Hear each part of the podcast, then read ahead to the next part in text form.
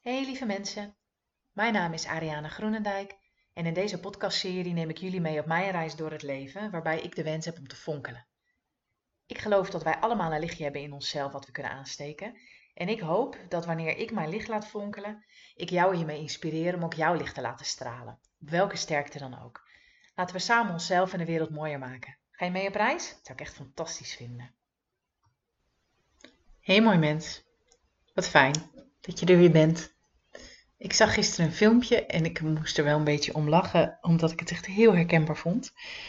Een juf die in deze COVID-tijd een liedje heeft opgenomen. En ze begint heel lieflijk te tokkelen op haar ukulele volgens mij, of in ieder geval een of ander klein gitaartje.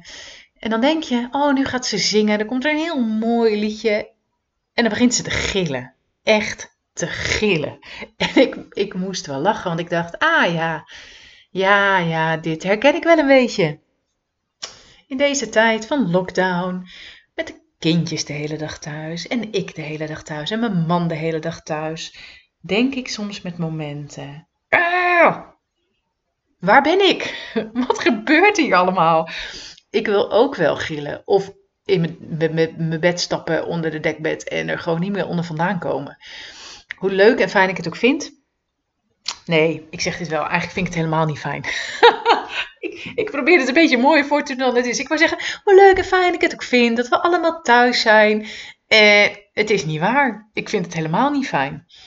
Ehm, ik mis mijn tijd alleen. Ik mis rust en ruimte. Ik mis mezelf eigenlijk ook gewoon een beetje. Ik vind het wel echt oprecht leuk om met mijn kinderen het schoolwerk te maken. Maar wel als ik daar ehm, ja, een soort overgave op heb, wou ik zeggen, dan weet ik niet of dat het is. Maar wel als ik de rust heb in mezelf. En die wordt echt minder en minder en minder. Waar het in de eerste lockdown met de kinderen thuis nog prachtig weer was. En we dan in de middag allemaal naar buiten gingen en de hele middag en avond zo'n beetje buiten waren en genoten van de zon, zijn we nu voornamelijk binnen en we worden allemaal echt gewoon een beetje ellendig. Ehm, ik weet verstandelijk ook wel, dit wordt anders, het wordt beter. Ze gaan straks echt wel weer naar school. Maar ik mis echt de tijd voor mezelf nu.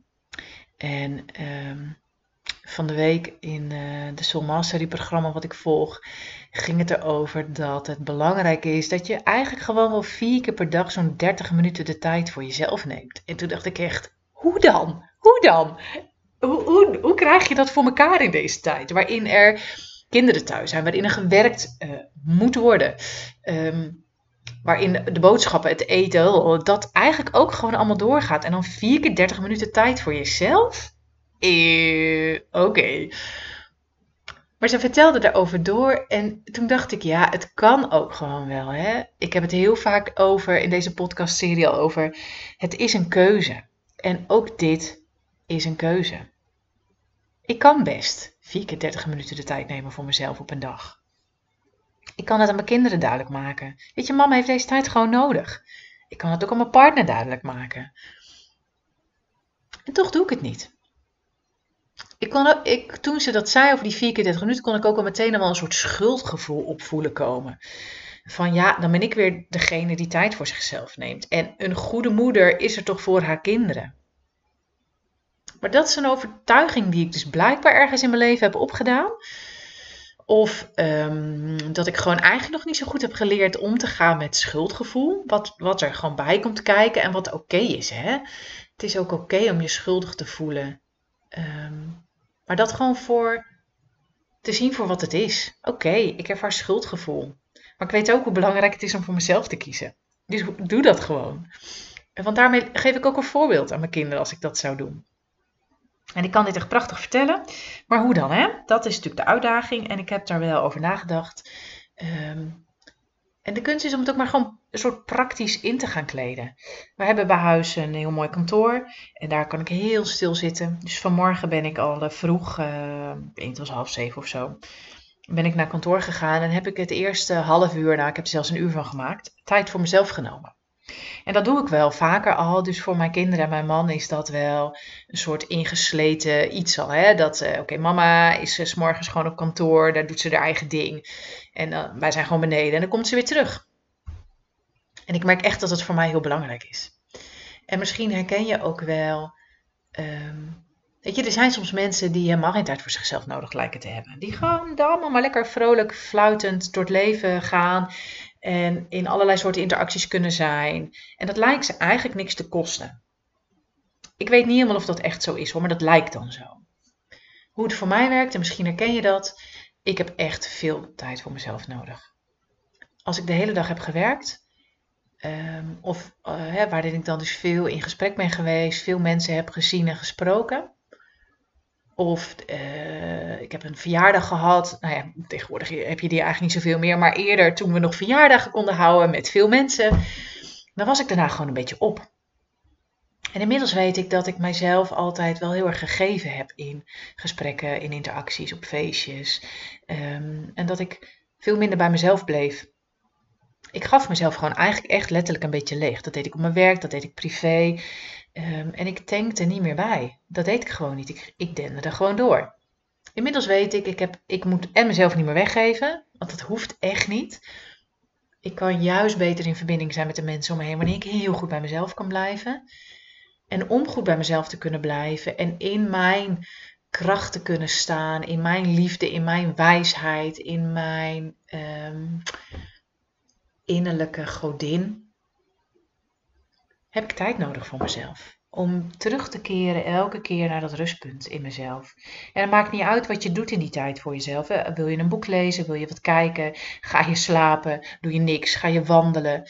Um, wat voor jou op dat moment ook goed voelt. Maar het gaat erom dat je je commit voor jezelf. Ik ben het waard om mezelf die tijd te gunnen. Ik ben het waard om die tijd te nemen. In overleg. Want je partner heeft ook tijd nodig voor zichzelf waarschijnlijk.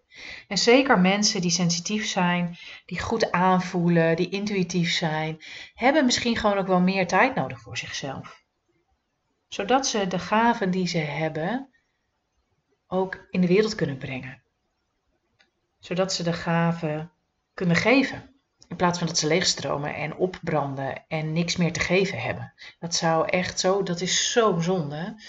We hebben mensen die licht en liefde kunnen verspreiden echt nodig in deze wereld op dit moment. En zo belangrijk is het dat jij, als jij dat bent en als jij voelt, weet je, dit gaat over mij, dat je die rust pakt voor jezelf.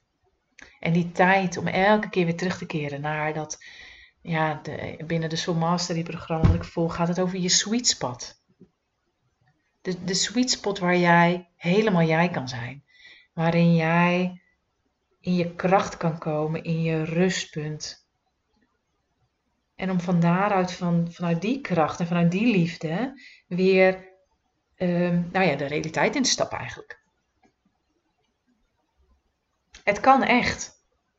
Ik ben het aan het ontdekken, vier keer 30 minuten per dag. Het kan. Ik, heb, ik probeer het ook praktisch vorm te geven. Ik zei tegen mijn partner vanmiddag, um, ik ga morgen bij mijn zwager een stoel ophalen. En die stoel die zet ik in de slaapkamer neer. En ik hang een bordje aan de deur met niet storen. Niet storen, hier is me time, zoiets denk ik. Ik weet niet, ik moet het bordje nog maken. En waar we misschien gewoon allemaal gebruik van kunnen maken. En als jij denkt, ik heb even ruimte nodig, ik heb rust nodig. Dan ga je op die stoel zitten, je hangt het bordje op de deur en iedereen weet, hier gaan we niet naar binnen. Dit is me time. En uh, ja, het zal de eerste keren vast gebeuren dat uh, iedereen binnenkomt denderen. En, uh, en dan is het de kunst om je grenzen aan te geven. Nee, dit is mijn eigen tijd nu. Er staat een bordje op de deur met niet storen. En niet storen betekent dat je niet stoort. Of je zet erop, laat me met rust. Als je het woordje niet niet wil gebruiken. Laat me met rust. Ik ben hier alleen. whatever, wat voor jou dan ook werkt. en zo probeer ik het maar een beetje, en zo probeer ik het praktisch vorm te geven.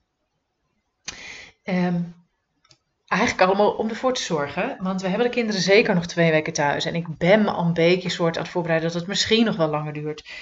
En dat allemaal om er maar voor te zorgen dat ik niet over een week um, met, nou ja, een half kapsel loop. Omdat ik alle haren uit mijn hoofd getrokken heb. Omdat ik hartstikke knettergek word. omdat ik niet omdat ik voor mezelf niet de tijd heb genomen om bij mezelf te blijven.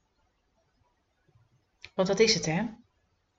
Je bent zelf verantwoordelijk voor jezelf en voor die rust. Dat kun je niet van anderen vragen. Je kunt niet van anderen verlangen dat zij voor jouw rust zorgen, dat zij stil zijn, zodat jij tot rust kan komen. Daar ben je zelf verantwoordelijk voor.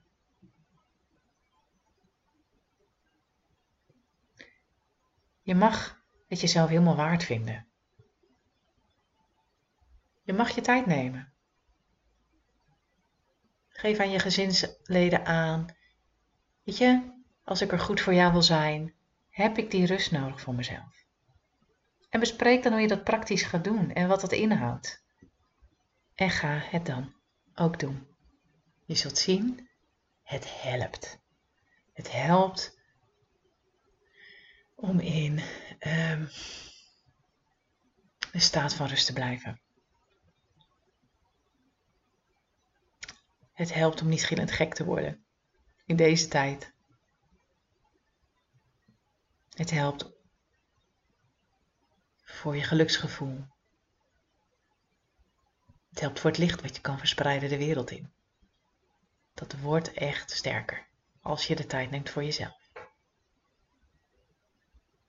Ik gun het jou in ieder geval. En ik hoop jij jezelf ook.